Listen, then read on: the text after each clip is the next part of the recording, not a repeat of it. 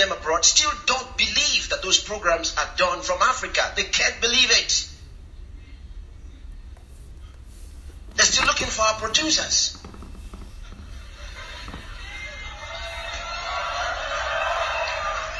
When we tell them we'll pay you ahead, you know, a lot of their programmers are struggling to even pay from behind. They're owing several months behind.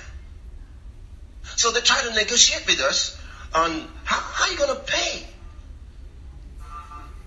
When we tell them we will pay ahead, they are surprised.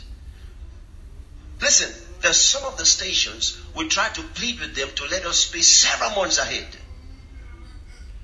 They were scared because nobody ever told them that. Everybody pays from behind. The greatest of them pays a month ahead. So we said, okay, let, us just have let's have one month salary. They want to test us to find out if that's going to work. Can we have one month salary? They were raising fund three months ago, and um, that was on TBN. I picked my telephone, called them up, and I said, um, um, "This is Pastor Chris Oyakhilome. I'm calling from Lagos." Uh, I said, "You're raising funds for your program." I said, "I just want to make a pledge." Uh, she said, "How much?" I told her how much. She said, Where do you say you're calling from? I said, Lagos. Hold on, hold on, hold on. She couldn't believe it. She told me to spell Lagos. Hold on. I spelled Lagos. She said, Where is that? I said, Nigeria. Then she said, Spell it. I said, Something wrong? Have you never heard of Nigeria in your life? Because I heard all the money they were announcing, and I thought, let me just shake them up a little bit.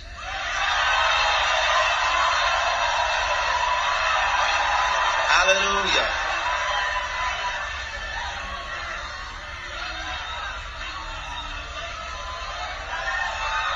Yeah.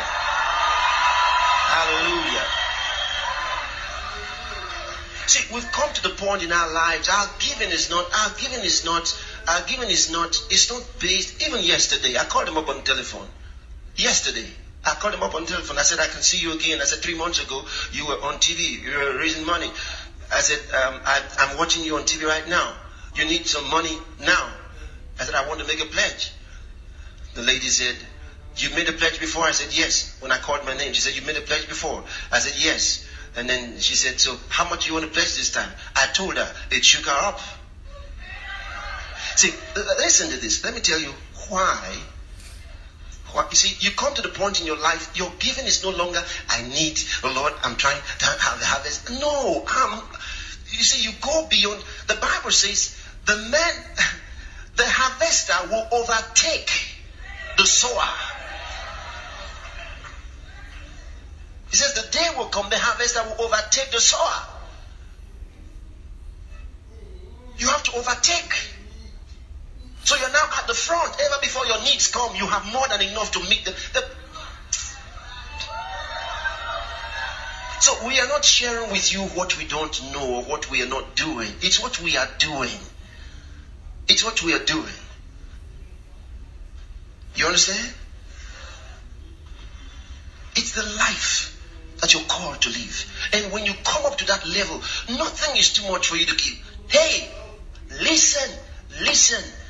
Don't live on your salary. It will not work. You will never prosper by your salary. Hey, listen to me. Come on, get the stuff. Listen, listen. Do you think that the managing director will pay you a salary that will make you richer than himself? Okay, then you ought to get what I'm telling you now can the government pay you money that will make you richer than them? Nobody is going to pay you anything that will make you richer than he is. Can you can you can you understand the words? They don't expect you to prosper. When you prosper, they say something is wrong. So listen, God is smart. He tells you your salary or your pay, whatever it is, is where you get your seed Don't live on your seed. Oh, I wish the whole world would understand this. Don't live on your seed. Such that if you prosper beyond what they think you should, they will investigate you. And if they cannot explain it, they will fire you. You see it? So don't rely on that for your prosperity. Act according to God's word. Your pay from your job is not where you live. Otherwise, you are living under the curse. Because then out of your sweat shall you eat bread. But that curse has been reversed to the child of God. You should not eat out of your sweat. Don't eat out of your sweat. You're living in the curse. Out of your sweat shall you eat bread until you return to dust. For dust thou art, and unto dust shall thou return. So that is the life you are living. You plan your money for the month because you are under the curse.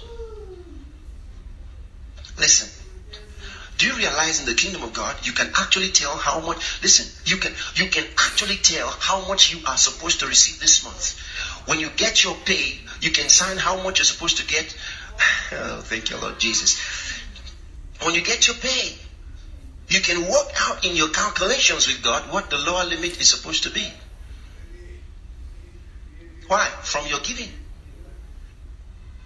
Father, in the name of the Lord Jesus, it takes about 500,000 to meet my budget this month. Therefore, Lord, I'm gonna, I'm not, I'm giving you my tithe. You write down your tithe. And Lord, I, I also have an opportunity for a special seed offering, and you write down how much you're gonna give to God.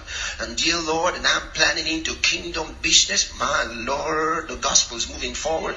And then by the time you write all those checks and put them in, you glory to God, I've got my needs met.